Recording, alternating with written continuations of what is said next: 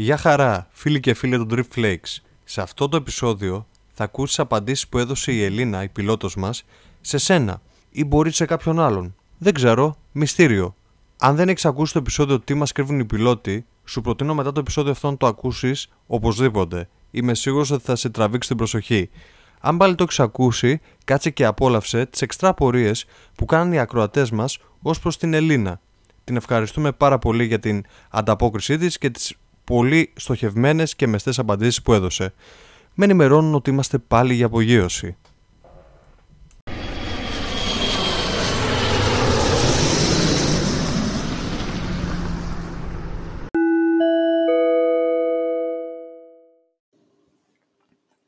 Καλησπέρα στους Flakes και στους ακροατές που τους ακούνε. Η ερώτησή μου είναι για το πρώτο τελευταίο επεισόδιο που είχαν κάνει Trip Flakes, το οποίο είναι για την Ελίνα, η οποία είναι πιλότος και η ερώτησή μου είναι η εξής.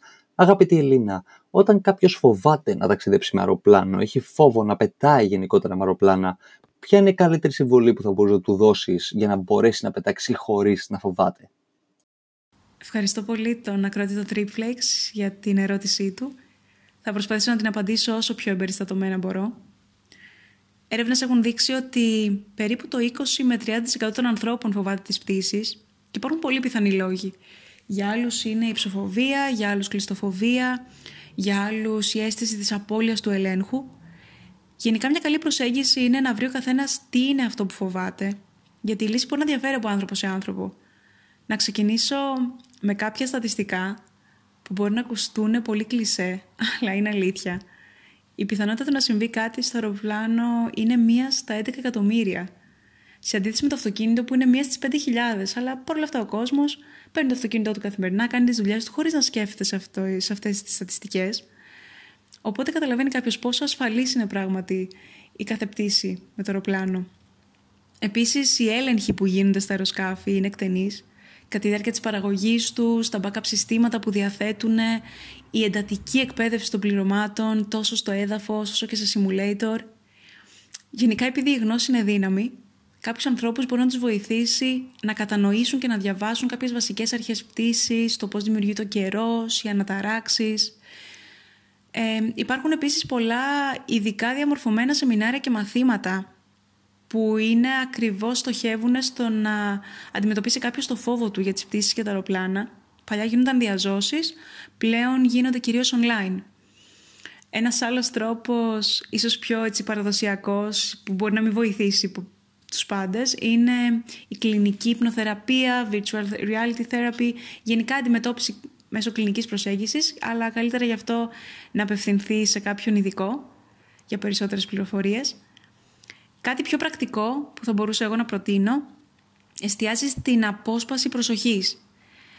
Αν μπορεί κάποιος να έχει μαζί του μουσική, βιβλία, μια μάσκα ύπνου, να απομονώσει γενικά ό,τι ερέθισμα μπορεί να πυροδοτήσει το φόβο του. Για παράδειγμα, αν πάρει κάποιος ένα στυλό στο χέρι του και με το αντίθετο χέρι από αυτό που συνήθως γράφει, να προσπαθήσει να γράψεις το όνομά του ξανά και ξανά. Αυτός ο τρόπος λειτουργεί ως απόσπαση προσοχής και παράλληλα κρατάς σε γρήγορη στη λειτουργία του εγκεφάλου, Γεγονός που λειτουργεί ως διακοπή της σκέψης από κάτι άλλο. Ένας άλλος τρόπος είναι η σταδιακή χαλάρωση των μειών. Δηλαδή να τεντώνεις και να χαλαρώνεις κάθε μέρος του σώματος, απομονώνοντας κάθε μυϊκή ομάδα και εστιάζοντας όσο το δυνατόν περισσότερο στο σφίξιμο, στην αναπνοή και μερικά δευτερόλεπτα αργότερα στη χαλάρωση. Έτσι διοχετεύει την αδρεναλίνη κάπου, απασχολεί το μυαλό, χωρίς να εστιάζει στον πανικό. Κάτι άλλο πολύ σημαντικό είναι η επιλογή της κατάλληλης θέσης. Όπως ανέφερα στην αρχή, υπάρχουν πολύ πιθανοί λόγοι που μπορεί κάποιος να φοβάται. Αν, παράδειγμα, έχει ψοφοβία, καλό θα ήταν να διαλέξει μια θέση μακριά από το παράθυρο. Αν από την άλλη κάποιος θέλει να ξέρει να πάσα στιγμή τι συμβαίνει γύρω του και θέλει να έχει τον έλεγχο, τότε καλύτερο να κάθεται στο παράθυρο για να μπορεί να παρακολουθεί απ' έξω τι συμβαίνει. Κάποιος άλλος που μπορεί να έχει κλειστοφοβία ίσως μία θέση στο διάδρομο να είναι κατάλληλη για αυτόν, έτσι ώστε να μπορεί να σηκώνεται. Εδώ βέβαια να προσθέσω όταν το επιτρέπουν οι ζώνες ασφαλείας και το πλήρωμα. Έτσι θα ήθελα να κλείσω με μία πιο ρομαντική προσέγγιση ίσως, που δεν ξέρω κατά πόσο θα βοηθήσει τον κόσμο. Ε, μην αφήνεις το φόβο να σε σταματάει από το να κάνεις πράγματα. είτε ο σκοπός της πτήσης είναι το ταξίδι για την ανακάλυψη ενός νέου μέρους, είτε είναι η επανένωση με αγαπημένα πρόσωπα, η πτήση είναι μια μοναδική ευκαιρία να πετάς ανάμεσα στα σύννεφα, να απολαμβάνεις μια Ανατολή, ένα ηλιοβασίλεμα, τη γεύμα ψηλά. Δεν ξέρω, ίσως αν κάποιος εστιάσει σε αυτή την οπτική και στα καλά, ίσως ε, τον βοηθήσει να μειώσει το άγχος του. Ελπίζω αυτές οι συμβουλές να βοήθησαν όσους το χρειάζονται. Καλά και ασφαλή ταξίδια σε όλους. Γεια σας παιδιά, Αργύρι Χάρη. Θα ήθελα να κάνω απευθυνόμενο στην Ελίνα μία ερώτηση. Τι ποσοστό των ε, πτυχιούχων της Σχολής Πολιτικής Αεροπορίας καταφέρουν τελικά να βρουν εργασία στη χώρα τους και τι ποσοστό αναγκάζεται να μεταναστεύσει για να πετύχει αυτό το όνειρο. Υπάρχει επίσης ποσοστό ανεργίας σε αυτόν τον κλάδο όσον αφορά τους πιλότους πέρα από την κρίση του κορονοϊού. Θέλουμε να πιστεύουμε ότι θα ξεπεραστεί και τα πράγματα θα είναι όπως ήταν πριν. Ευχαριστώ πολύ.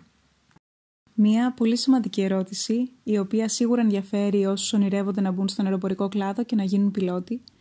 Θα αρχίσω με το δεύτερο σκέλος της ερώτησης, σχετικά με το ποσοστό ανεργίας. Πρέπει αρχικά να διευκρινίσω ότι η κρίση του COVID έχει ανατρέψει όλα τα δεδομένα και αδιαμφισβήτητα είναι η κρίση η οποία σημάδεψε πιο βαθιά τον αεροπορικό κλάδο από κάθε άλλη.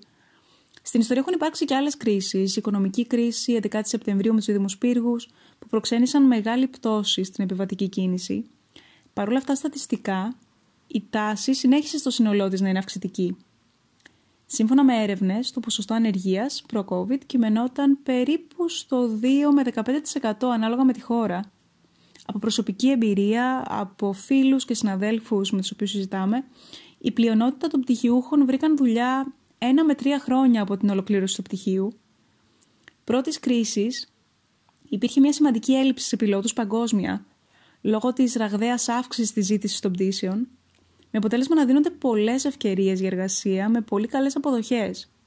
Προσωπικά πιστεύω ότι θα πάρει σίγουρα δύο με τρία χρόνια η ανάκαμψη και για όσους σκέφτονται να αρχίσουν τώρα τις σπουδές τους, απλά να έχουν στο μυαλό τους ότι δυστυχώς αυτή τη στιγμή πολλοί πιλότοι είτε βρίσκονται σε αναστολή εργασίας, έχουν πάρει άδειε άνευ αποδοχών, έχουν χάσει τη δουλειά τους.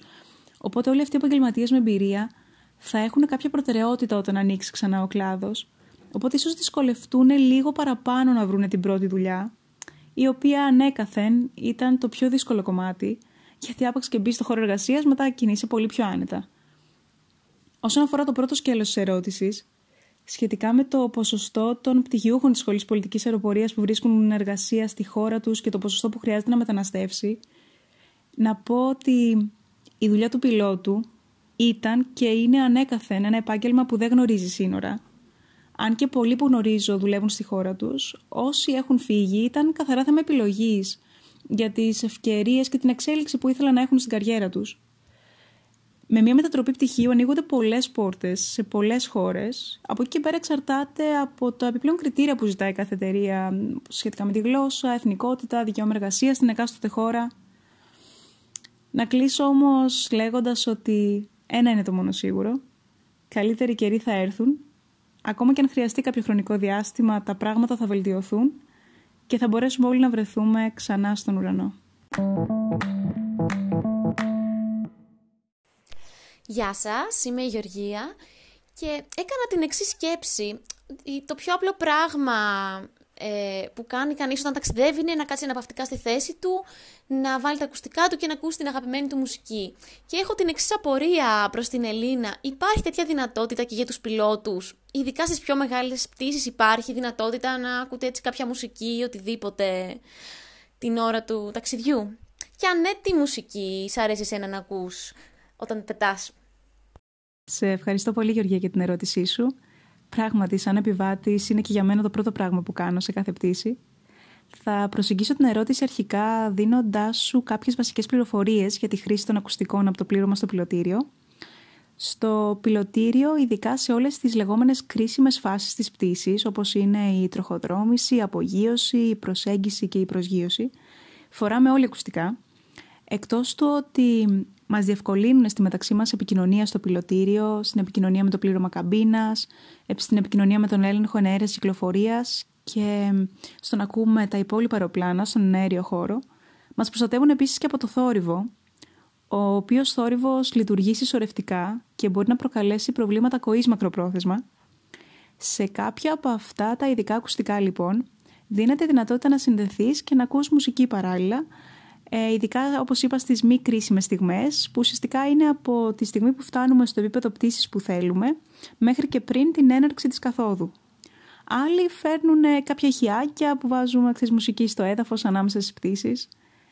Αν και μέχρι στιγμής δεν συνηθίζω να ακούω μουσική στη δουλειά, προσωπικά το είδος ε, που προτιμώ είναι η indie, indie folk, indie rock, ε, κυρίως αγγλική και ισπανική, κάποια συγκροτήματα όπως η Kodaline, οι Lumineers, Angus and Julia Stone, ένα κολομβιανό συγκρότημα που μου αρέσει πολύ, η Morat, Σοφία Ελάρ, Ταμπουρέτ.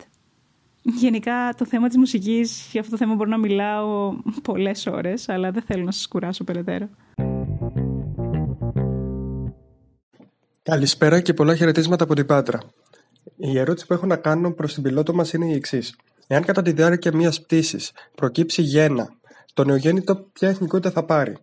Θα πάρει την υπηκότητα ας πούμε της χώρας από την οποία έχει απογειωθεί το αεροπλάνο, την υπηκότητα της χώρας στην οποία θα προσγειωθεί το αεροπλάνο ή την υπηκότητα της χώρας πάνω στην οποία πετάει το αεροπλάνο το συγκεκριμένη χρονική στιγμή. Ευχαριστώ.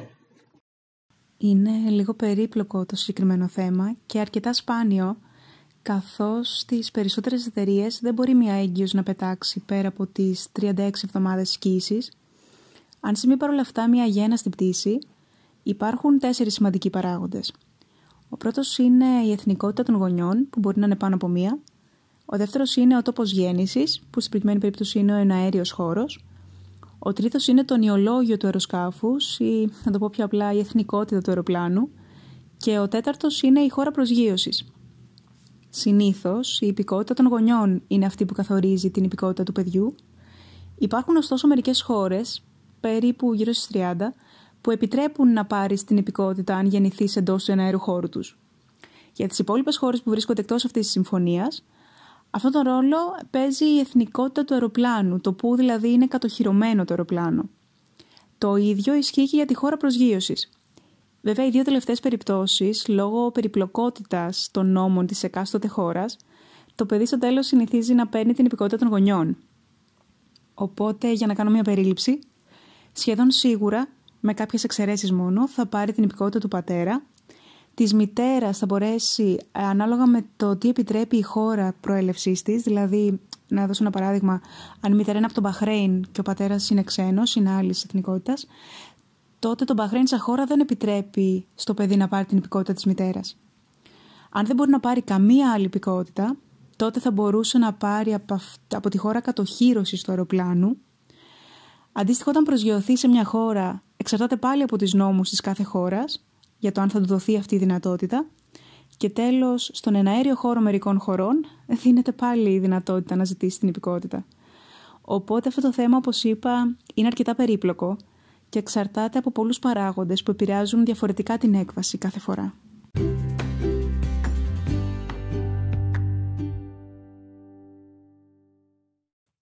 Μια ερώτηση που μας ήρθε από την Άννα Λίζα ήταν σχετικά με το ποια είναι η μεγαλύτερη διαδρομή που πραγματοποιείται αεροπορικός και από ποια πόλη σε ποια άλλη πόλη πηγαίνουν.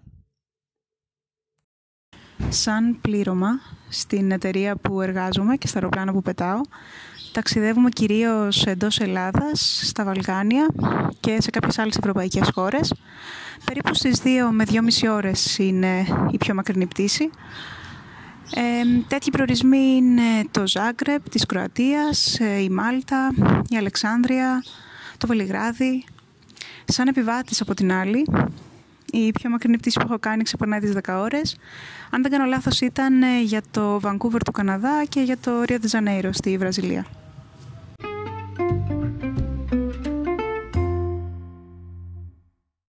Συνοψίζοντας, σας ευχαριστούμε πάρα πολύ για την ανταπόκρισή σας και τις ερωτήσεις που κάνατε. Ήταν πολύ ωραίες και ιδιαίτερες θα μπορούσα να πω. Είμαι σίγουρος ότι η Ελίνα σας κάλυψε όλες σας τις απορίες. Μείνετε συντονισμένοι γιατί την επόμενη Κυριακή έρχεται ένα πολύ δυνατό επεισόδιο που είμαι σίγουρος ότι θα σας εντυπωσιάσει και θα σας κάνει μεγάλη αίσθηση. Μείνετε συντονισμένοι. Πολλά φιλιά.